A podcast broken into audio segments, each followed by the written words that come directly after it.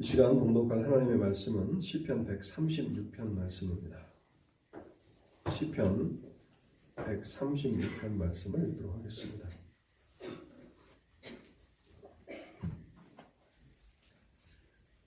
저는 설교자가 강단에서 성경을 읽는 것이 설교의 시작이라고 믿는 사람이기 때문에 외부 강사가 와도 제가 특별한 경우가 아니면 성경을 대신 낭독하지는 않습니다. 그런데 시편 136편은 여러분들이 성경을 쭉 보시면 성전에 올라가는 시입니다.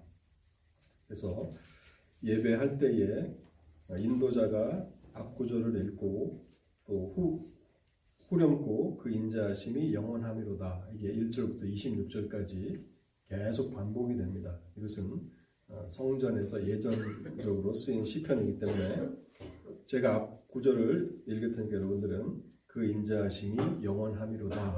이렇게 읽어주시기 바랍니다. 이 시는 어, 예배 인도자가 전체를 읽는 것이 아니라 어, 앞부분은 제가 읽고 그 인자하심이 영원함이로다. 이렇게 여러분들이 읽어주시기를 제가 특별히 부탁을 드리겠습니다. 시편 136편입니다. 여호와께 감사하라 그는 선하시며 신들 중에 뛰어난 하나님께 감사하라. 주들 중에 뛰어난 주께 감사하라. 홀로 큰 기이한 일들을 행하시는 이에게 감사하라. 지혜로 하늘을 지으신 이에게 감사하라. 땅을 물 위에 펴신 이에게 감사하라 큰 빛들을 지으신 이에게 감사하라. 해로 낯을 주관하게 하신 이에게 감사하라. 달과 별들로 밤을 주관하게 하신 이에게 감사하라. 애굽의 장자를 치신 이에게 감사하라. 이스라엘을 그들 중에 인도하여 내신 이에게 감사하라 강한 손과 펴신 팔로 인도하여 내신 이에게 감사하라. 홍해를 가르신 이에게 감사하라. 이스라엘을 그 가운데로 통과하게 하신 이에게 감사하라. 바로와 그의 군대를 홍해에 엎드러뜨리신 이에게 감사하라. 그의 백성을 인도하여 광야를 통과하게 하신 이에게 감사하라 큰 왕들을 치신 이에게 감사하라. 유명한 왕들을 죽이신 이에게 감사하라. 아모리인의 왕 시온을 죽이신 이에게 감사하라. 바산 왕 옥을 죽이신 이에게 감사하라. 그들의 땅을 기업으로 주신 이에게 감사하라 곧 그 종 이스라엘에게 기업으로 주신 이에게 감사하라. 우리를 비천한 가운데서도 기억해 주신 이에게 감사하라.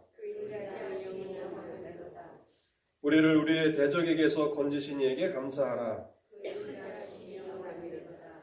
모든 육체에게 먹을 것을 주시는 이에게 감사하라. 하늘의 하나님께 감사하라 아멘. 잠시 먼저 기도하겠습니다.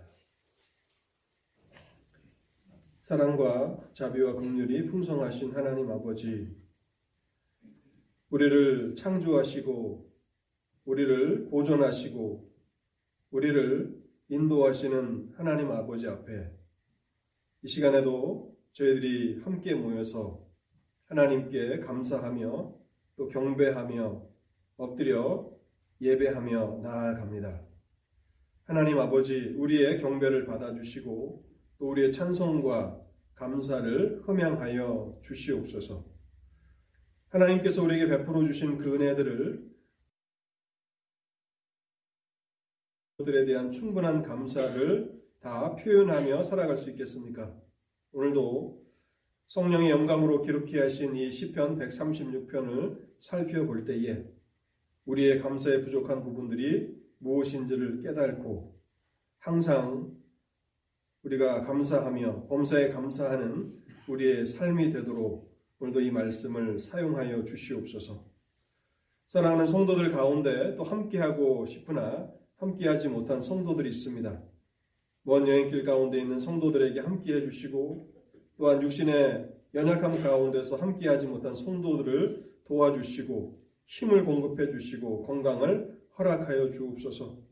또한 여러 가지 환란과 어려움 때문에 혹시 또 길을 잃고 방황하는 성도들이 있다면 하나님께서 생명길로 인도하여 주셔서 저희와 함께 예배하는 기쁨을 누리게 하옵소서.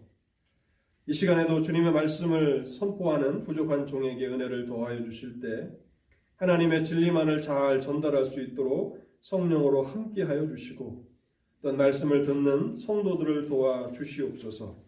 그 마음을 정돈케 하여 주시고 이해력을 허락해 주시고 성령의 조명하심을 허락해 주셔서 하나님의 말씀이 그 영혼의 빛이 되게 하여 주옵소서.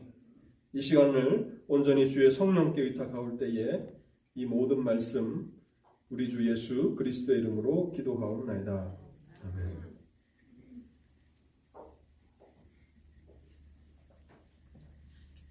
이번 주가 이제 추수 감사 주일이기 때문에 우리가 1년에 한 번 정도는 감사함이라는 제목으로 말씀을 살펴보는 것이 필요할 것 같아서 시편 136편을 택했습니다. 감사가 무엇일까를 생각해 볼 때요. 감사는 인간이 이 세상에서 할 수 있는 가장 아름다운 일이다. 그리고 가장 고상한 일이다라고 정의를 해 보았습니다. 여러분들은 감사를 어떻게 정의하십니까?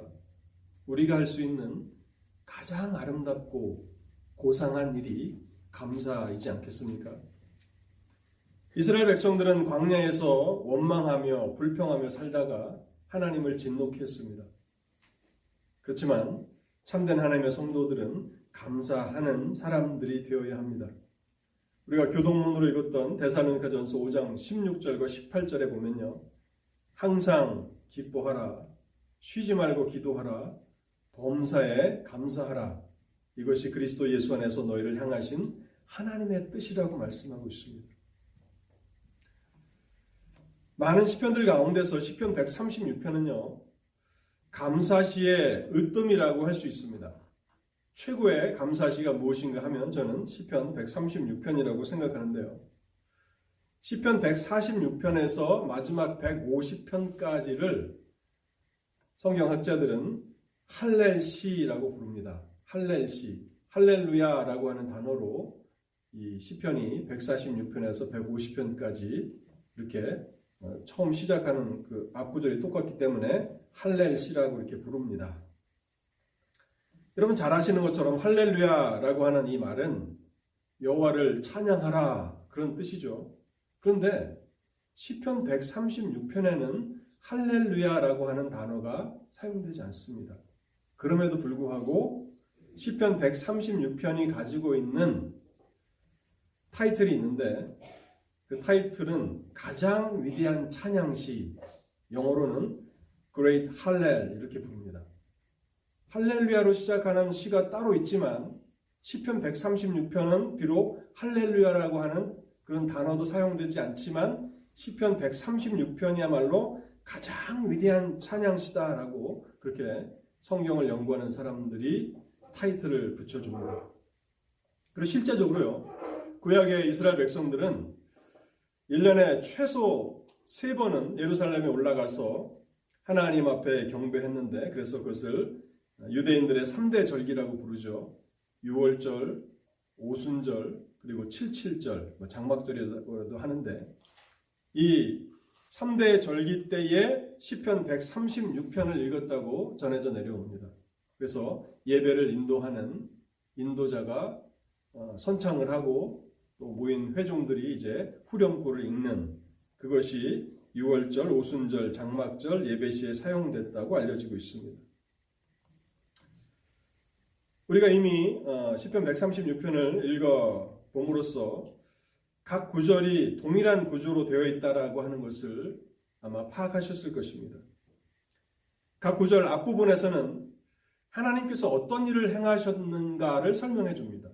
그리고 뒷부분 후렴구에서는 그 인자하심이 영원함이로다 라고 이렇게 반복되고 있죠. 그런데 그 인자심이 영원함이로다 라고 하는 이 말씀이 1절부터 26절까지 반복되기 때문에 표면적으로 볼 때는 좀 지루한 감이 있어 보일 수도 있습니다. 그러나 실상 이 시편 136편을 여러분들이 곰곰이 조용한 가운데서 곱씹으면서 읽어보시면 앞부분에 하나님 앞에 감사하는 다양한 26가지의 그런 어, 내용들보다도 뒷부분에서 반복되고 있는 그 후렴구가 주는 그 여운이 훨씬 더 강력하다라고 하는 것을 우리가 체험할 수 있습니다. 그 인자하심이 영원함이로다. 여러분 한번 생각해 보십시오. 우리는 뭐 그렇게 많은 큰 회종이 아니지만 정말 모든 발디딜 틈이 없을 만큼 그렇게 예루살렘에 유대인들이 모여서 앞에 인도자가 앞 구절을 읽고 그 후렴 구절을 큰 합장과 같은 그 소리로 그렇게 어, 읽으면서 하나님의 그 인자하심이 영원하다라고 했을 때 그 감동이 얼마나 클까를 우리는 충분히 생각해 볼 수 있습니다. 인자하심 이 말을 히브리어로는 חסד라고 합니다. חסד. 아마 여러분들 많이 들어보셨을 거예요. חסד라는 말이 인자라는 말이고 또 영어로는 mercy라고 이렇게 번역을 하는데요. 이 인자하심이 어떤 뜻인가 하면 인자하심은 문자적인 그 뜻은 위에 사람이 아랫 사람에게 베푸는 특별한 사랑과 은혜를 말합니다. 그 부모가 자녀에게 또 주인이 종에게 이렇게 윗사람이 아랫사람에게 베푸는 특별한 사랑과 은혜를 인자하심이라고 말합니다. 그런데 성경에서 인자하심이라고 하는 이 단어가 하나님과 관련돼서 사용될 때는 하나님의 영원하시고 변치하, 변, 변하지 아니하시는 그 언약의 근거에서 그 백성들에게 나타내시는 은혜를 말합니다. 하나님은 은혜를 베푸실 때요, 언약을 맺으십니다. 그럼 창세기에 보면 아브라함을 부르셔서 하나님이 하신 일이 무엇입니까? 언약을 맺으시잖아요. 언약을 맺으시고 할례를 행하는데 할례가 뭡니까? 그 언약에 대한 표시이죠. 뭐 결혼해 보면 결혼의 그 핵심이 결혼 링이잖아요. 결혼도 언약이니까 그 언약의 표시로 링을 끼고 있는 건데 할례는 아브라함과 하나님이 언약을 맺었다라고 하는 표시입니다. 그래서 하나님은 언약을 맺으시고 그 언약에 따라서 언약을 맺었으니까 그 언약을 맺은 사람들은 신실하게 그 언약 상대자에게 어, 자기의 의무를 다해야 되지 않습니까? 그래서 하나님은 이스라엘과 언약을 맺으시고 그 언약의 근거에서 하나님이 신실하심을 통해서 그 백성들을 돌보시고 사랑해 주시는 것입니다. 이 하나님의 언약이 성경 곳곳에 어, 나타나고 있는데요. 저는 이 언약을 언약적인 하나님의 이 신실하심, 이 자비하심을 생각할 때에 열왕기상 15장 말씀이 어, 생각이 났는데요. 솔로몬의 아들 르호보암 때에 이제 이스라엘이 남과 북으로 갈리게 되고 이제 르호보암이 죽고 나서 그의 아들 아비얌이라고 하는 왕 아마 여러분들이 생소하게 들으셨을지도 모릅니다. 그런데 열왕기 상하 역대 상하를 읽어보시면 아비암이라고 하는 왕이 조금 이렇게 기록이 되어 있습니다. 이 아비암이 르호보암의 어, 아들이고 솔로몬의 손자입니다. 그런데 이 사람에 대한 평가는 매우 부정적입니다. 열왕기상 15장 3절 말씀을 제가 한번 읽어볼 테니까 잘 들어보시기 바랍니다. 아비암이 그의 아버지, 아버지가 이미 행한 모든 죄를 행하고 그의 마음이 그의 조상 다윗의 마음과 같지 아니하여 그의 하나님 여호와 앞에 온전하지 못하였으나 성경의 평가는 긍정적인 평가가 하나도 없습니다. 그 아버지 르호보암도 하나님 앞에 온전한 삶을 살지 못했는데 아버지가 행한 모든 죄를 다 행했고 다윗의 마음과 같지 않았다. 하나님이 사랑하셨던 그 다윗 왕의 마음과 같지 않고 여호와 앞에서 그 마음이 온전하지 못했다. 그렇게 말하고 있습니다. 그런데 열왕기상 15장 이제 4절 말씀에 보면요. 그 다음 구절에 보면 이런 말씀이 있습니다. 그의 하나님 여호와께서 다윗을 위하여 예루살렘에서 그에게 등불을 주시되 하나님께서 그에게 등불을 주십니다. 그의 아들을 세워 뒤를 잇게 하사 예루살렘을 견고하게 하셨으니 아비함은 하나님 앞에 온전치 못했습니다. 죄악된 길로 나아가며 그 아버지 르호보암의 모든 죄를 다 행했습니다. 하나님은 이 아비함에게 등불을 주셨다고 말씀하셨고 예루살렘을 견고하게 하셨다고 말씀합니다. 그런데 그 이유가 어디에 있습니까? 그의 하나님 여호와께서 다윗을 위하여 여기 다윗을 위하여라고 하는 것은 하나님이 다윗과 또 언약을 맺으시죠. 다윗의 가문을 축복하시기 위해서 그 다윗과 언약을 맺으십니다. 그래서 너의 위가 너의 왕위가 영원히 견고하리라고 하나님께서 선포하십니다.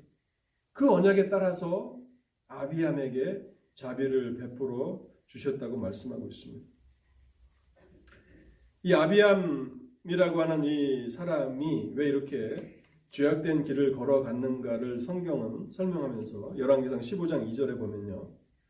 그의 어머니의 이름은 마아가요 압살롬의 딸이더라라고 말씀하고 있습니다. 그 어머니의 이름이 언급되는데 성경에서 어머니의 이름이 언급될 때는 그 어머니의 영향력이 굉장히 지대할 때 그렇게 어머니의 이름을 언급합니다. 그래서 이 아비암을 설명할 때 그 어머니 마아가라고 하는데 이 마아가는 이방 그 이방 왕 그 이방의 그슬 왕 달메의 딸입니다. 그래서 이방 여인, 여인이었던 것이죠. 그래서 이제 열왕기상 15장 13절에 보면 이 마아가가 아세라의 가증한 우상을 만들어서 섬겼다고 쓰고 있습니다. 어머니가 우상 숭배자인데 그 아들이 유다의 왕이 되었어도 어찌 여호와 하나님을 신실하게 섬길 수 있습니까? 어머니의 그런 죄악의 영향력 아래 그 아비암이 살았던 것이죠. 근데 하나님께서 어떻게 이스라엘을 견고하게 하셨고 또 다윗의 위를 그렇게 보존해 주셨는가 하면요. 아비암이라고 하는 이 왕의 아들이 아사입니다. 근데 아사는 남유다의 그 왕들 가운데 20명의 왕들 가운데 선한 왕으로 손꼽히는 다섯 손가락에 꼽히는 왕이 아사입니다. 경건한 인물이죠. 그래서 열왕기상 15장 11절에 보면요. 아비암의 아들 아사를 이렇게 평가하는데 아사가 그의 조상 다윗과 같이 여호와 보시기에 정직하게 행하여 또 14절에 보면 아사의 마음이 일평생 여호와 앞에 온전하였으며 어떻게 불경건한 아비암, 불경건한 아버지 앞 아래서 이렇게 선하고 경건한 아들이 태어날 수 있습니까? 열왕상 15장 4절 말씀과 같이 그가 하나님 앞에 온전하지 않았지만 다윗과의 언약을 기억하셔서 아비암에게 등불을 주셨다고 말씀하고 있어요.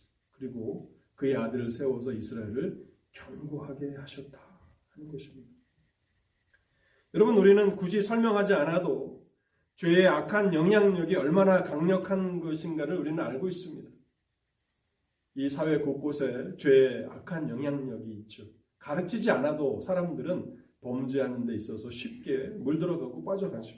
그런데 이런 모든 악한 영향력을 이기는 것이 무엇입니까? 하나님의 은혜의 역사라는 것입니다.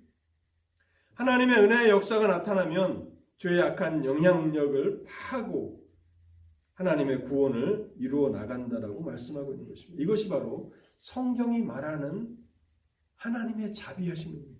하나님의 햇셋. 이스라엘은 끊임, 끊임없이 하나님 앞에 언약을 맺고 약속을 하지만 그들은 신실하지 못합니다. 우리가 지난주에 살펴봤던 그 호세아의 아내와 같이 끊임없이 신실한 남편이지만 그 아내는 간음을 행하고 그래서 그렇게 언약을 깨뜨리는데 하나님은 자신이 행하신 그 약속을 끝까지 지키십니다. 그것이 바로 하나님의 헤세드라고 하는 것입니다. 시편 136편은요. 이 하나님의 인자하심이 영원하다라고 26번이나 반복되고 있어요. 여러분 하나님의 인자하심이 영원하다라고 하는 이 구절은요. 세상에서 가장 아름다운 문장일 것이고 또한 하나님의 백성들이 이 세상을 향해서 선포해야 하는 메시지입니다. 하나님의 인자하심이 영원하다. 여러분 하나님에 대해서 어떻게 세상 사람들에게 전파하시겠습니까? 그분의 인자하심은 영원하다는 것입니다. 그것이 우리가 전파해야 되는 메시지죠. 하나님의 자비하심이 영원하시다. 하나님의 인자하심이 영원하시다라고 하는 사실은 하나님께는 큰 영광이 되고 동시에 하나님의 백성들에게는 무한한 위로가 되고 위로의 원천이 되는 것입니다. 그래서 여러분 감사 주일 때 이렇게 가족들이 모이시거든 시편 136편을 같이 한번 읽어 보십시오. 그리고 그 인자하심이 영원하다라고 하는 것을 우리가 다시 한번 곱씹으면서 우리의 마음에 새기시면 좋을 것 같습니다. 시편 136편에는요. 이제 크게 세 가지 성도들이 감사해야 하는 그 이유들을 제시하고 있습니다. 물론 26가지의 다양한 그런 이유를 제시하지만 그것을 그룹별로 모으면 세 가지로 이렇게 정리할 수 있는데요. 먼저 우리는 왜 하나님 앞에 감사해야 하는가? 첫 번째는 하나님의 하나님 되심으로 인해서 우리는 감사해야 합니다. 하나님의 성품 때문에, 하나님의 하나님 되심 때문에, 하나님이 이러한 분이시기 때문에 우리는 감사하며 살아야 합니다. 그것이 1절부터 3절인데요. 시간 관계상 모든 내용들을 다 살펴볼 수는 없고, 1절에 보면 그는 선하시며, 하나님은 선하시다고 선포하고 있어요. 오늘날 이 세상이 오해하고 있는 것이 무엇입니까? 오늘날 불신자들이 오해하고 있는 것은 무엇입니까? 하나님은 선하시다라고 생각하지 않아요. 하나님은 선하시지 않으시다. 하나님은 뭐, 뭐 어찌 이렇게 보면 사탄은 이렇게 아름답게 묘사하는 반면 하나님은 아주 악마와 같이 이렇게 묘사하는 것이 오늘날 이 세상입니다.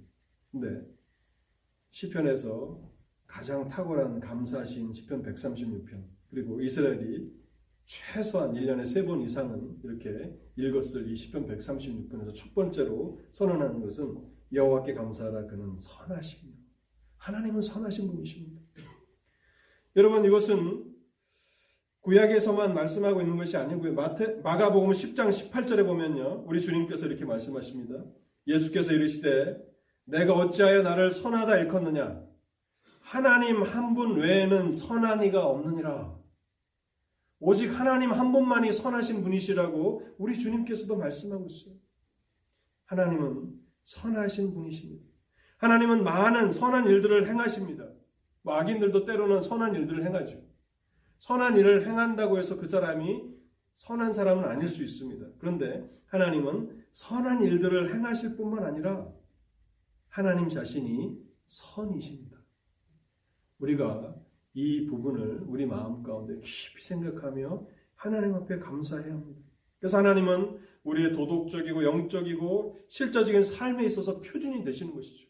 그래서 이 하나님을 우리는 마음을 다하고 힘을 다하고 성품을 다하여 사랑할 수밖에 없는 것입니다. 얼마나 아름다우신 하나님이십니까? 또 하나님은 어떤 분이십니까? 2절에 보면요. 신들 중에 뛰어나시다라고 말씀하고 있습니다. 신들 중에 뛰어난 하나님께 감사하라. 이 말씀은 오해할 수도 있는데 하나님 외에 다른 신들이 존재하는가? 그렇게 오해할 수 있는데 그런 의미는 아닙니다. 이 말씀의 의미는 오직 하나님만이 진정한 신이시다. 그런 의미입니다. 하나님만이 오직 유일하신 신이시다라는 것입니다.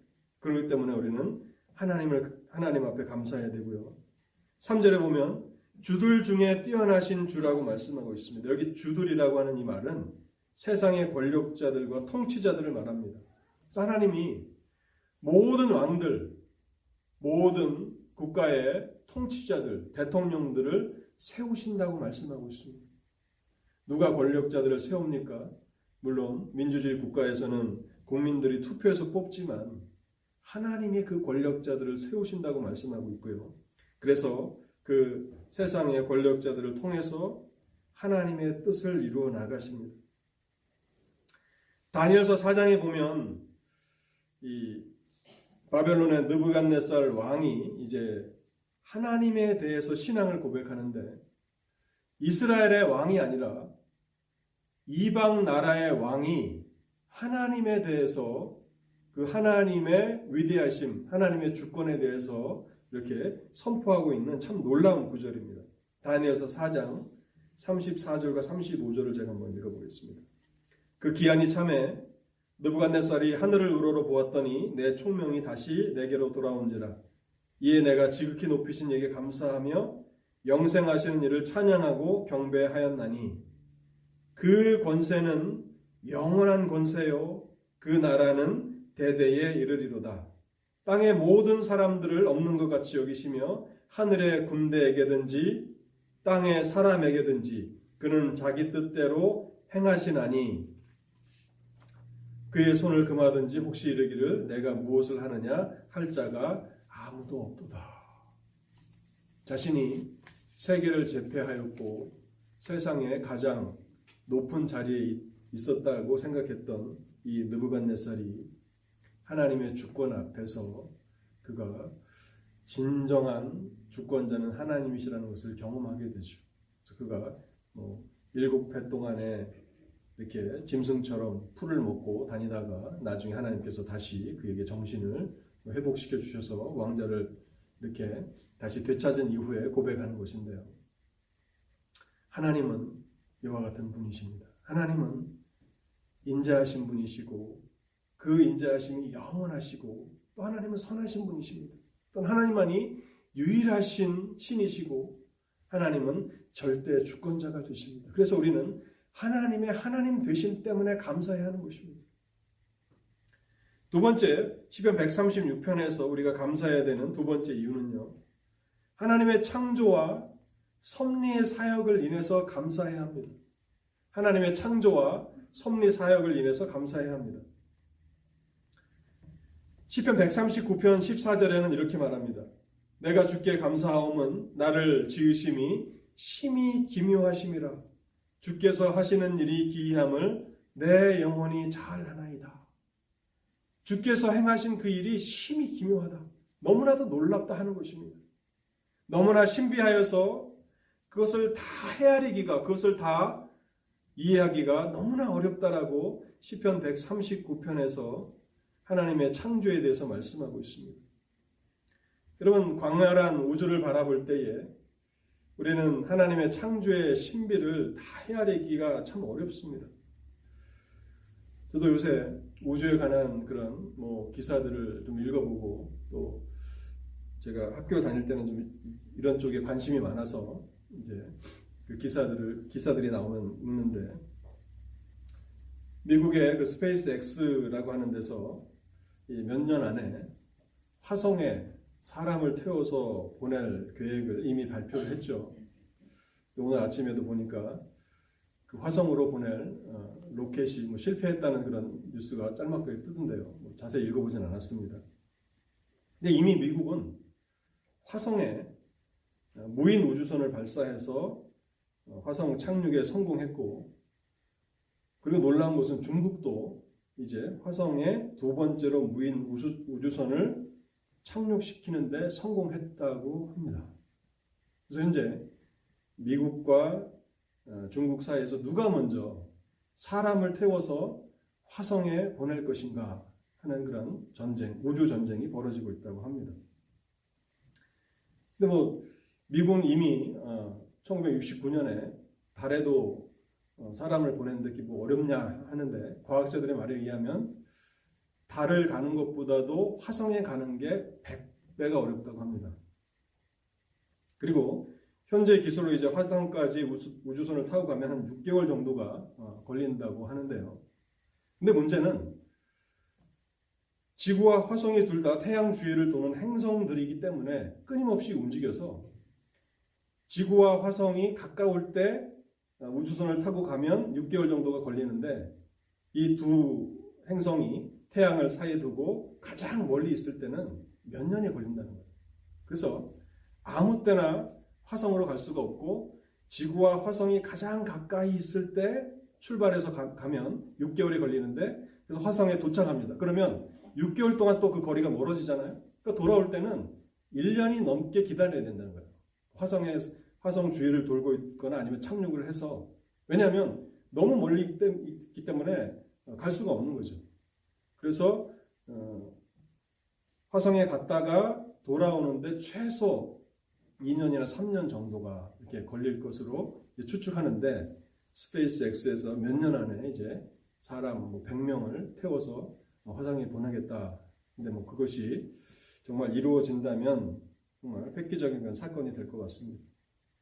근데 저는요, 어, 이 정도에 관심이 있는 게 아니라 사실은 우리 그 태양계 말고 다른 태양계가 있는데 그 다른 태양계에 언제쯤 이렇게 가서 탐사를 할 수 있을까를 생각해 볼 때 화성에 가는 것도 그 행성이 움직이기 때문에 돌아오는 시간 이런 것을 어, 계산을 해서 어려운데 만일 어, 우리 우주, 이 태양계 말고 다른 그 태양계로 사람을 보낸다면 그것이 이제 끊임없이 또 어, 자전과 공전을 할 텐데 그러면 뭐 몇십 년, 뭐 몇백 년 만에 이제 그 가까운 거리가 돼서 돌아오게 되면 거의 뭐 어, 몇백 년 안에는 불가능한 일이 아닐까를 생각해 보면서 이 하나님께서 창조하신 우주가 얼마나 광활한가를 보면 참 너무나도 놀랍고 신비한 일이 아닐 수 없습니다. 우리는 아직도 지구에서 가장 가까운 그 행성인 화성에 누가 먼저 보낼 것인가의 경쟁인데 사실 이러한 어, 태양계가 뭐 과학을 공부하신 분은 알겠지만 수를 셀 수 없는 만큼의 그런 많은 어, 광대한 것이라는 것을 우리가 생각해 보면 하나님의 크심을 우리가 생각하게 됩니다. 그래서 하나님의 창조를 인해서 또 어, 구절 말씀에 보면요. 달과 별들로 밤을 주관하게 하신 이에게 감사하라. 달과 별들로 밤을 주관하게 하신 이에게 감사하라. 바다 한가운데서 밤바다를 항해하는 항해자들의 길을 안내해 주는 것은 달과 별들이죠. 달과 별들이 있기 때문에 바다 한가운데서도 그렇게 별을 보고 달을 보면서 자신들이 원하는 목적지를 향해서 나아갈 수 있는 거 아닙니까? 하나님의 섭리하시는 그런 은혜입니다. 근데 우리의 인생도 마찬가지 아닙니까?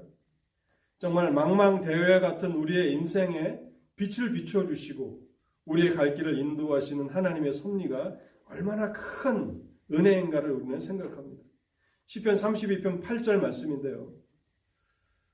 내가 내 갈 길을 가르쳐 보이고 너를 주목하여 훈계하리로다. 제가 미국에 처음 왔을 때 밥존스에서 공부할 때에 어, 느 친구가 이제 이 성경 구조를 저에게 줬는데 저하고 그렇게 친한 친구도 아닌데 너에게 이걸 줘야겠다 하면서 주는 거예요. 그래서 이제 이것을 제가 읽고 하나님 앞에 기도했는데요. 근데 제 상태가 망망대해와 같은 그런 상태였습니다. 이제 여기서 공부를 하고 한국으로 돌아갈 생각을 하면서 이제 공부를 했는데 공부도 쉽지 않고 또 어떻게 이제 나는 사역을 해 나갈 것인가 할, 할 때에 내가 내 갈 길을 가르쳐 보이고 너를 주목하여 훈계하리로다. 하나님이 빛을 주신 것이죠. 그러니까 내가 너의 갈 길을 인도하니 너는 지금의 어, 너에게 맡겨진 일만을 잘 감당하면 된다 하는 것입니다. 우리는 우리의 갈 길을 인도하시는 이런 하나님의 섭리 앞에 감사하며 살아가고 있습니까? 하나님은 우리와 또 우리가 살고 있는 이 우주를 창조하시고 또한 그것을 끊임없이 보존하시고 그것을 다스리시고 통치하시고 우리의 갈 길을 인도하시는 하나님이십니다. 그래서 시편 136편에는 그 하나님의 창조를 인해서 하나님의 그 섭리를 인해서 감사하라고 우리에게 말씀하고 있는 것입니다. 마지막 세 번째는요. 우리의 구원을 인해서 감사하라고 말씀하고 있습니다. 10절부터 26절인데요. 우리가 하나님을 찬양하고 하나님께 감사해야 되는 세 번째 이유는 하나님의 구원을 인한 것입니다. 우리의 구원을 생각해 보면 그것은 전적인 하나님의 은혜와 능력으로 이루어진 것입니다. 애굽에서 또 홍해에서 이스라엘을 구원하신 하나님을 이스라엘 백성들은 찬송하고 있습니다. 또한 약속의 땅 가나안으로 인도해 주시고 또 그 땅을 자신들에게 기업으로 주신 하나님을 찬양하고 있죠. 10절 말씀에 보면요. 애굽의 장자를 치신 이에게 감사하라 라고 말씀하고 있습니다. 이것은 1차적으로 장자라고 말씀하고 있지만 애굽을 치신 것입니다. 왜 하나님이 애굽을 치셨습니까? 이스라엘 백성들을 향한 하나님의 자비하심 때문에 그런 것입니다. 하나님께서 애굽을 치지 않으셨다면 이스라엘은 노예 상태에서 벗어나서 자유를 누리지 못했을 것입니다. 그래서 하나님은 애굽의 장자들을 치신 것이고요. 12절 말씀에 보면요. 강한 손과 펴신 팔로 인도하여 내신 이에게 감사하라. 강한 손. 강한 손이라고 하는 것은 하나님을 대적하는 모든 세력을 진압할 수 있는 손을 말하는 것입니다. 하나님의 전능하심을 말씀하고 있는 것이죠. 우리의 구원에는 하나님의 전능하심이 나타납니다. 그래서 이 12절 말씀을 문맥을 따라서 해석해 보면 억눌린 백성을 구원하여 주시고 대적들에 대한 그런 징계를 수행하시기 위한 그 누구도 저항할 수 없는 힘을 가지신 하나님을 인해서 감사하라고 말씀하고 있는 것입니다.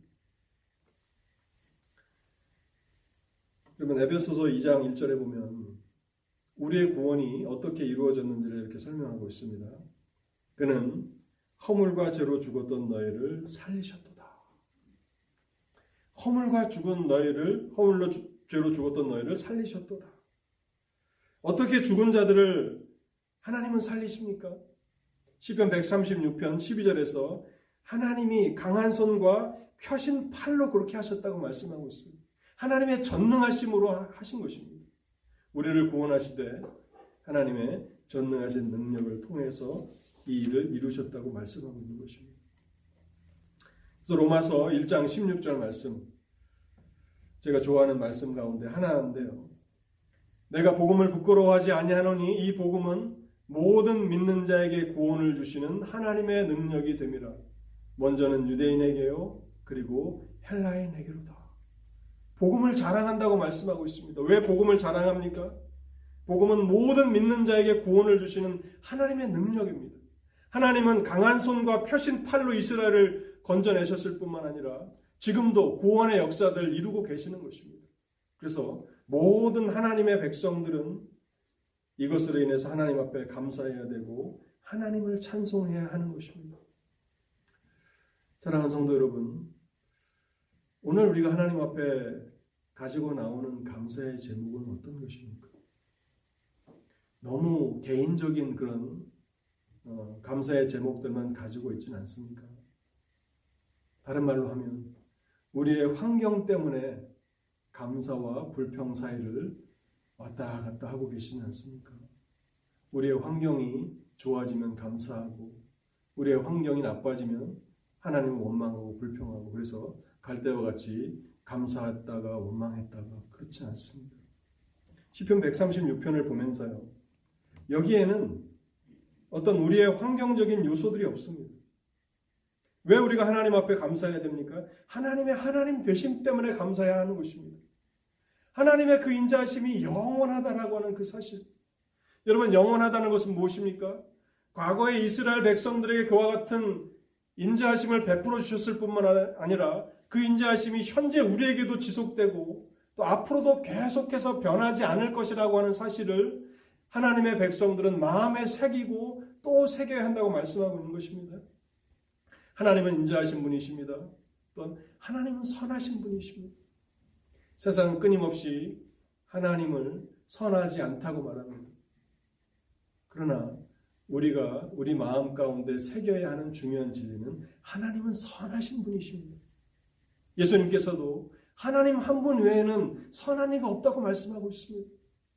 또한 이방의 왕조차도 하나님은 전, 절대적인 권력자라고 말씀하십니다. 절대 주권자라고 말씀하십니다. 왕들을 세우시고 패하시고 그들을 통해서 하나님의 뜻을 이루어 가시는 절대 주권자가 하나님이십니다. 그래서 우리는 하나님의 하나님 되심 때문에 감사하고 하나님을 찬송해야 합니다. 또한 우리는 하나님께서 행하신 일, 하나님의 창조와 섭리로 인해서 감사해야 합니다. 우리가 하나님의 그 창조의 모든 사역들을 헤아리기가 어렵습니다. 우리가 살고 있는 이 지구를 우리가 다 헤아리지 못하고 또 우리가 살고 있는 이 우주를 우리가 가히 측량도 못합니다. 이 우주가 광대하다는 것은 하나님의 영광이 우리가 헤아릴 수 없을 만큼의 그러한 크신 영광이라고 하는 사실을 생각해 볼 때, 그뿐만 아니라 하나님은 친히 또 섭리하시죠. 얼마나 많은 하나님의 백성들이 이 땅에 있습니까? 그런데 그 하나님의 백성들 하나하나를 목자와 같이 인도해 주시고 그들의 인생에 빛을 비춰 주십니다. 그들의 인생을 친히 이끌어 주십니다. 하나님께서 내가 너의 갈 길을 가르쳐 보여주시겠다고 말씀하고 있습니다. 하나님 앞에 우리의 인생을 맡기면 하나님이 우리가 가야 할 길을 인도해 주십니다. 세 번째로 왜 우리가 하나님 앞에 감사하고 찬양해야 합니까? 우리의 구원으로 인한 것입니다. 여기에는 개인적인 어떤 이유가 붙어 있지 않습니다. 이 모든 것은 다 우리에게 해당되는 것이죠. 하나님이 강한 손과 펴신 팔로 애굽에서 홍해에서 건져내 주셨고 가난을 그들에게 주시고 그것을 기업으로 주셨습니다.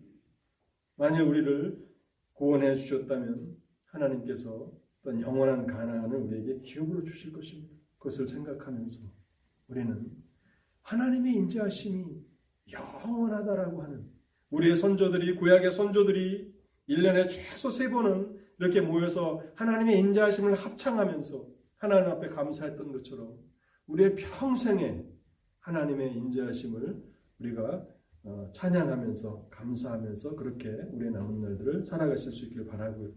특별히 다가오는 추수감사절에 이 하나님의 어, 인자하심 그것이 얼마나 큰 것인지 어, 가족들과 또 주위에 있는 사람들과 같이 나누시는 풍성한 감사가 있으신 그런 한 주가 되시기를 바랍니다. 같이 기도하겠습니다. 하나님 감사합니다. 우리가 짧은 시간에 이 시편 136편의 참 풍성한 내용들을 정말 어, 계략적으로 살펴보았습니다.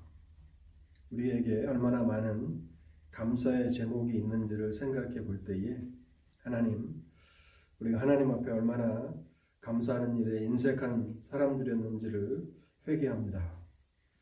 우리의 마음을 넓혀 주시고 또 우리의 이해력을 넓혀 주실 때에 하나님 앞에 온전히 감사하며 찬송하는 그런 삶을 살아가게 하여 주옵소서.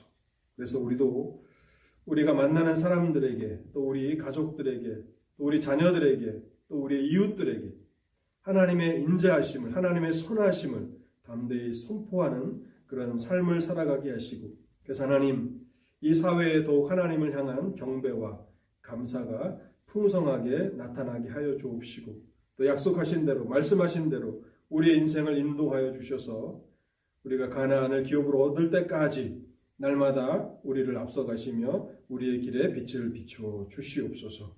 주 예수 그리스도의 이름으로 기도하옵나이다.